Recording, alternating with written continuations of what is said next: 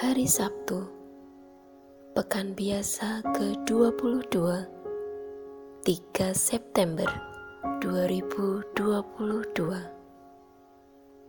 Peringatan wajib Santo Gregorius Agung, Paus dan Pujangga Gereja.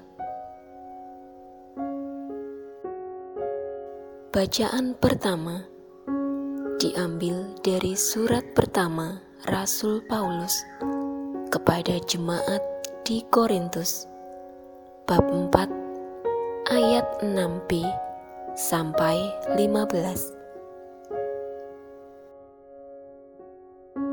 Saudara-saudara, dari aku dan Apolos, hendaknya kalian belajar apa artinya ungkapan. Jangan melampaui yang ada tertulis. Jangan ada di antara kalian yang menyombongkan diri dengan jalan mengutamakan yang satu lebih dari yang lain. Sebab siapakah yang menganggap engkau begitu penting?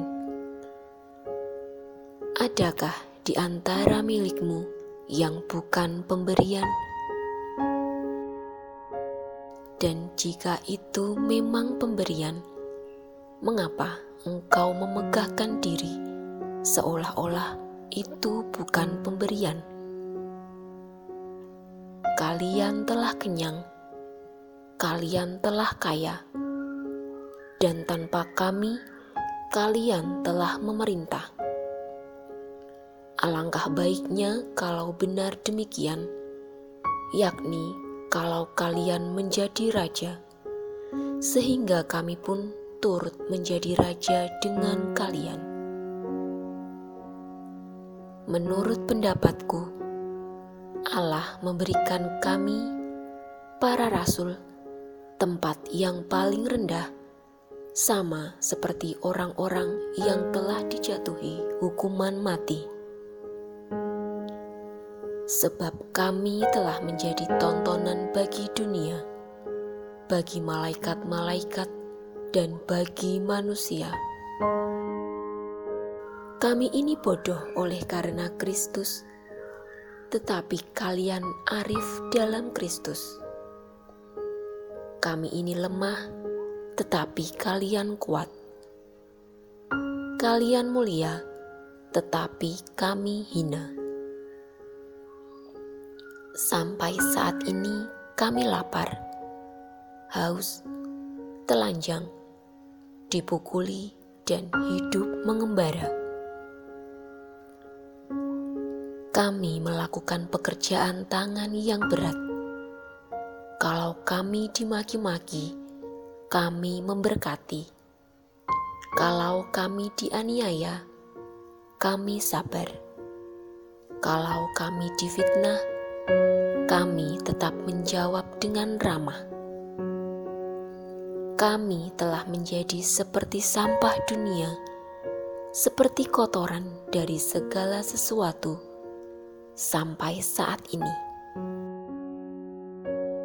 Hal ini kutuliskan bukan untuk membuat kalian malu, melainkan untuk menegur kalian sebagai anak-anakku yang kukasihi.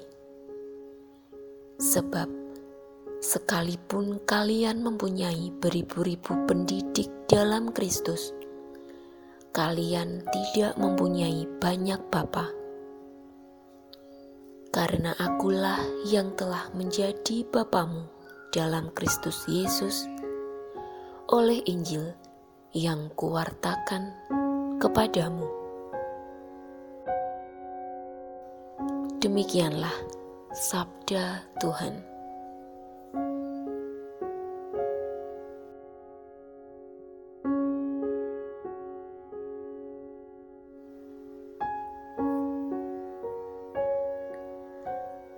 Bacaan Injil diambil dari Injil Lukas bab 6 ayat 1 sampai 5.